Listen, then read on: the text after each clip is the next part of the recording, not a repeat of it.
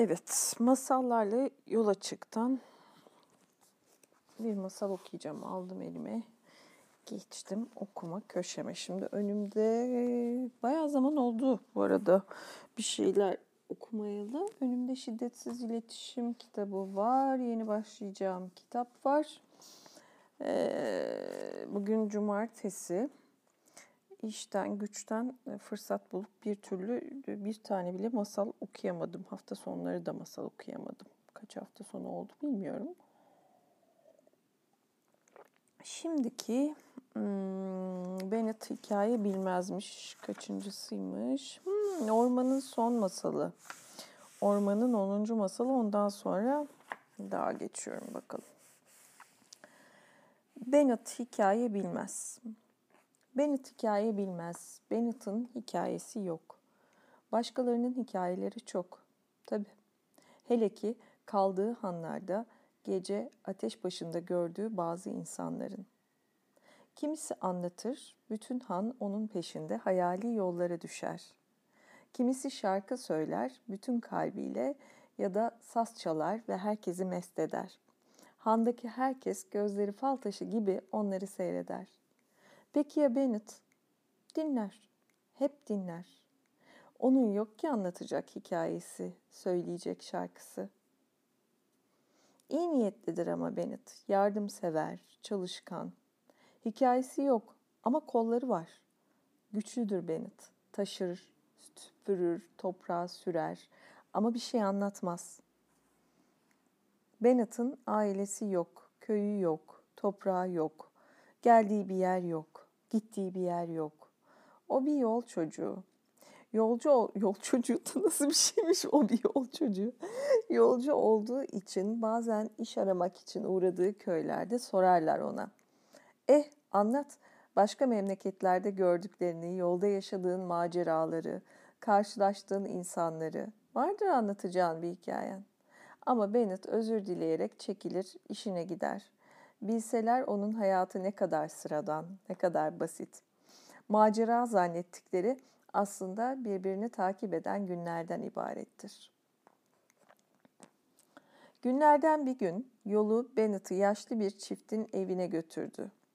Bütün gün yürümüş, yorulmuştu ve bir sonraki kasabaya varması için önünde hala uzun bir yol vardı. Çaldığı kapı temiz bir odaya açıldı. Sakin bir bakışla alındı içeriye. Sessizce önüne çorba ve ekmek konuldu. Sonra ateş başına onun için bir koltuk yerleştirildi. Derin bir oh çekti Bennett. Derin bir huzur. Daha önce hiç tatmadığı bir ev hissiyatıydı bu. Yaşlı teyze ve amca muzip bir gülümsemeyle onu seyrediyordu. Bennett senelerdir hayal ettiği anne ve baba, babayı bulmuş gibi hissetti kendini.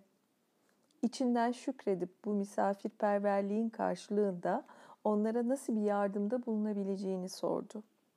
Yaşlı amca piposundan derin bir nefes çekti ve eh karnımız tok, ateşimiz sıcak.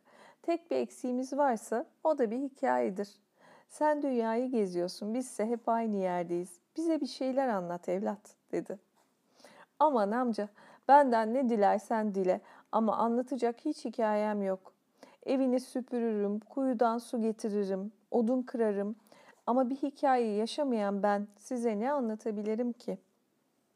Hayır oğlum, evim temiz, mutfakta su var, ocak yanıyor. Şu andaki mutluluğumuza bir şey katmak istersen iyi bir hikaye uydurman lazım. Herkesin bir hikayesi vardır. Senin hikayen ne? Herkesin bir hikayesi olsa illaki haberim olurdu. Benim hayatım yolda ve işte geçer.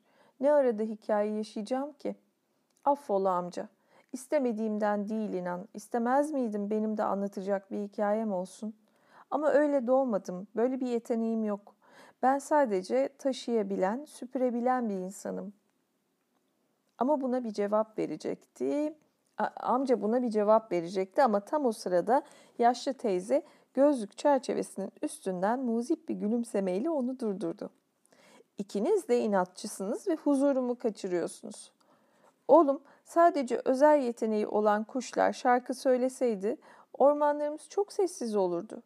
Ve sen ihtiyar bu çocuğu neden rahat bırakmıyorsun? Belki de onun hikayesi yok. Bırak benim için bir kova su doldursun. Döndüğünde bakarız. Bennett bunu duyunca çok rahatladı. Baş üstüne anne sana istediğin kadar su getiririm. Hemen doldurup geliyorum diyerek ona uzatılan kovayı kapıp kuyunun yolunu tuttu. Kuyuya ipi sarkıtıp dolu bir kova çekti. Sonra ıslak kovayı biraz kurusun diye kuyunun kenarına koydu. Beklerken birden güçlü bir rüzgar çıktı. Öyle sert, öyle güçlü bir rüzgardı ki Bennett'ı alıp götürdü. Bismillah. Bennett rüzgarın üzerinde çığlıklar atarak uçtu ve birden rüzgar geldiği gibi yok oldu. Bennett yükseklerden bir hanın kapısının tam önüne düştü. Şaşkınlıktan dona kalmış Bennett düşünmeden kapıyı vurdu ve içeride uzun bir sofrada kırktan fazla misafirin oturduğunu gördü. Ev sahibi kadın onu kapıda görünce ayağa kalkıp işte size bahsettiğim Bennett diyerek onu içeriye buyur etti ve baş köşeye oturttu. O da geldiğine göre şimdi yemeğimize başlayabiliriz. Hayırlar olsun inşallah. Dedi okur. Herkes sevinçle Bennett'ın gelişini alkışlamaya başladı. Leziz bir yemeğin ardından bir misafir derin bir oh çekerek keşke bir kemancımız olsaydı. Bize dans ettirir, neşemize neşe katardı dedi. Bunu duyan ev sahibi hemen heyecanlandı. Bir dakika unutmayalım bu gece Bennett bizim aramızda ve o ülkemizin en iyi kemancısıdır. Bundan şanslı olamazdık deyip hemen duvardaki kemanı Bennett'ın kollarına yerleştirdi. Bennett ben keman çalamam diyecekti ama elleri kendiliğinden çalmaya başladı. Kemandan o güne kadar duyduğu en inanılmaz müzik çıkınca bütün misafirler ayağa kalkıp dans etmeye başladılar. Bu kadar neşeli bir grup görülmemişti. Bennett gitgide daha hızlı çalıyor, misafirler de onun çıldırmış ritmini takip etmeye çalışıyordu. Ama birden birinin ayağa takılıp düştü ve bacağı kırıldı. Konuklardan biri bağırdı. Ah keşke bir doktor olsaydı, onu kim ameliyat edecek şimdi? Bunu duyan ev sahibi heyecanlandı. Bir dakika, unutmayalım. Bu gece Bennett aramızda ve o ülkenin en iyi cerrahıdır. Bundan şanslı olamazdık, dedi. Bennett'ın itiraz etmesine fırsat vermeden eline cerrah aletlerini verdi. Ve o anda şaşkın Bennett'ın elleri adamın bacağını ameliyat etmeye başladı. Bir an sonra hastamız ayaktaydı. Yeniden yürüyor, neşeyle dans edip zıplıyor, zıplıyordu daha yükseklere, iyice yükseğe bir mutluluk çığlığı atıp öyle yükseğe zıpladık ki kafasıyla odanın tavanını yarıp çatıyı deldi. Misafirler hep bir ağızdan çığlık attılar. İçlerinden biri keşke aramızda bir usta olsaydı evimizi tamir ederdi dedi. Bunu duyan ev sahibi öne atıldı. Bir dakika unutmayalım bu gece Bennett aramızda ve o ülkedeki en iyi ustadır. Bundan daha şanslı olamazdık dedi ve yine Bennett'a konuşma fırsatı vermeden eline malzemeleri tutuşturdu. Bennett'ın elleri kendiliğinden ölçmeye, biçmeye başladı. Harç karıp duvarı ve çatıyı bir çırpıda tamir etti. Bir anda ev eski halinden daha güzel olmuştu. Bennett yaptığı işe bakmak için birkaç adım geri çekildi ve güçlü, sert ve sihirli rüzgar yine geldi, onu alıp götürdü. Bennett rüzgarla uçarken birden kuyunun kenarına düştü. Kovada bıraktığı yerde duruyordu. Kurumaya fırsat bulamamıştı bile. Bennett'ın yolculuğu bu kadar kısa mı sürmüştü? Kovayı alıp eve doğru yollandı. Eve girince iki ihtiyarın muzip bakışlarıyla karşılaştı. Yaşlı teyze bilen gözlerle sordu. Ve şimdi oğlum hala anlatacak bir hikayen yok mu? Bu kadarmış masal. Şimdi masalın sonrasındaki küçük bölümler. Senin hikayen ne? Hayatımızı onu yaşarken değil, anlatırken yaratırız. Sabah kalktığın andan yattığın ana kadar yaşayacağın, göreceğin, şahit olacağın, başaracağın, özleyeceğin, başarısızlığa uğrayacağın, okuyacağın yüzlerce şeye şaşıracaksın. Örneğin ben bu sabah en sevdiğim şarkıyla çok erken uyandım. Parlak sarı kazağımı giyip evden çıktım. Yağmur gökten boşanırcasına yağıyordu. Of bir soğuk gün daha. Yağmurun altında yürümek için kocaman gökkuşağı rengindeki şemsiyemi açtım. Kalbim sırf onu görmenin neşesiyle pıt pıt atıyordu. Renklerinin keyfini çıkarmak için yukarı bakarken şap suya bastım ve çoraplarım ıslandı. Ayaklarım kurusun diye bir kafeye girip kahvaltı sipariş ettim. Bana içi taze meyve dolu, gerçek bir sanat eseri olan nefis bir tabak getirdiler. Kalbim yerinden fırlayacak gibiydi. Maalesef aynı zamanda fondaki radyoda bangır bangır rahatsız edici reklamlar dönüyordu. Kendimi işime veremiyordum. Sonra birden reklamlar bitti ve huzur dolu bir caz başladı. Mükemmel kitaba, mükemmel eşlikçi. Bir mutluluk anı yakaladım.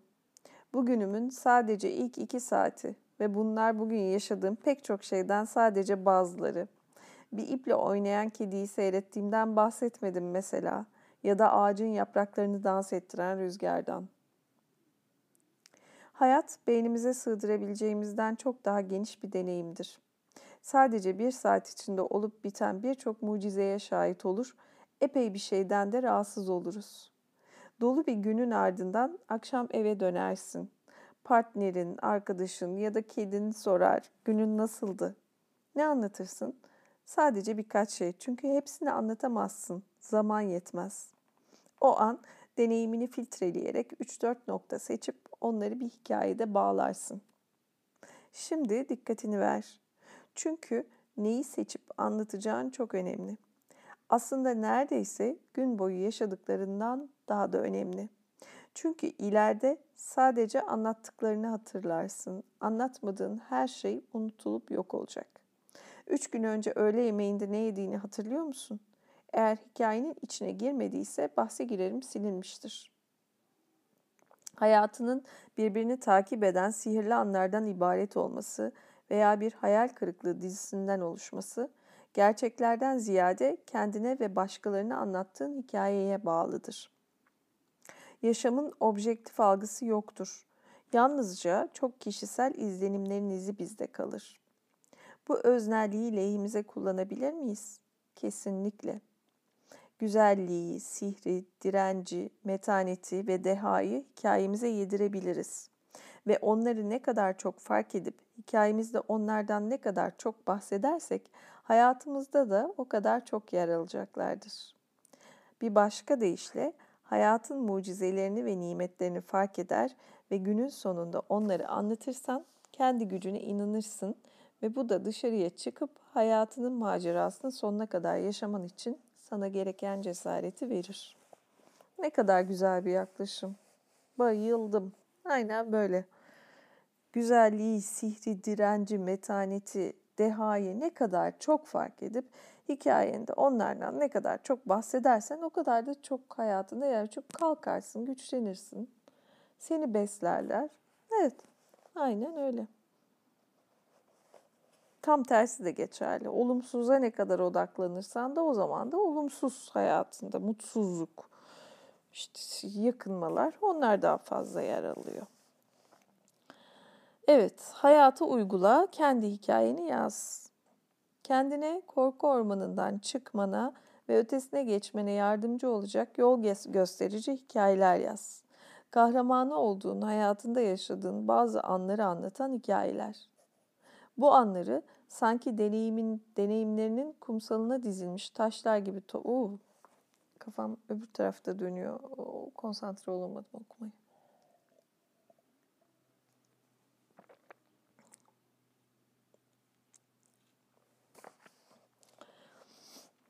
Kendine korku ormanından çıkmana ve ötesine geçmene yardımcı olacak yol gösterici hikayeler yaz kahramanı olduğun hayatında yaşadığın bazı anları anlatan hikayeler. Bu anları sanki deneyimlerinin kumsalına dizilmiş taşlar gibi topla ve bir not defterine yaz. Gretel'in kendi yolu boyunca bıraktığı beyaz taşlar gibi bu hikayeler de sana en karanlık ormanlarda yolunu bulman için yardım edecek. Şunu bil ki ne olursa olsun daima eve dönüş yolunu bulacaksın. Aşağıdaki fikirleri seni karanlığın ormanından tekrar ışığa ulaştıracak hikayeleri bulmak için kullan. O bir sürü fikir yazmış. Kaç taneymiş? 10 tane fikir yazmış. 1. Değer verdiğin bir projeyi hayata geçirmek için yaşantında yaptığın bir değişimden bahset. 2. İki yol arasında ikileme düştüğün ama sonunda hedefine giden direkt yolu seçtiğin bir zamandan bahset. 3. Hayatındaki ışığı nasıl besledin? Değerlerinden ödün vermemek için yardıma ihtiyaç duyduğun bir andan ve ilhamını kaybetmemek için ne yaptığından bahset. 4. Hayatı bir oyuna dönüştürdüğün bir zamandan bahset. 5.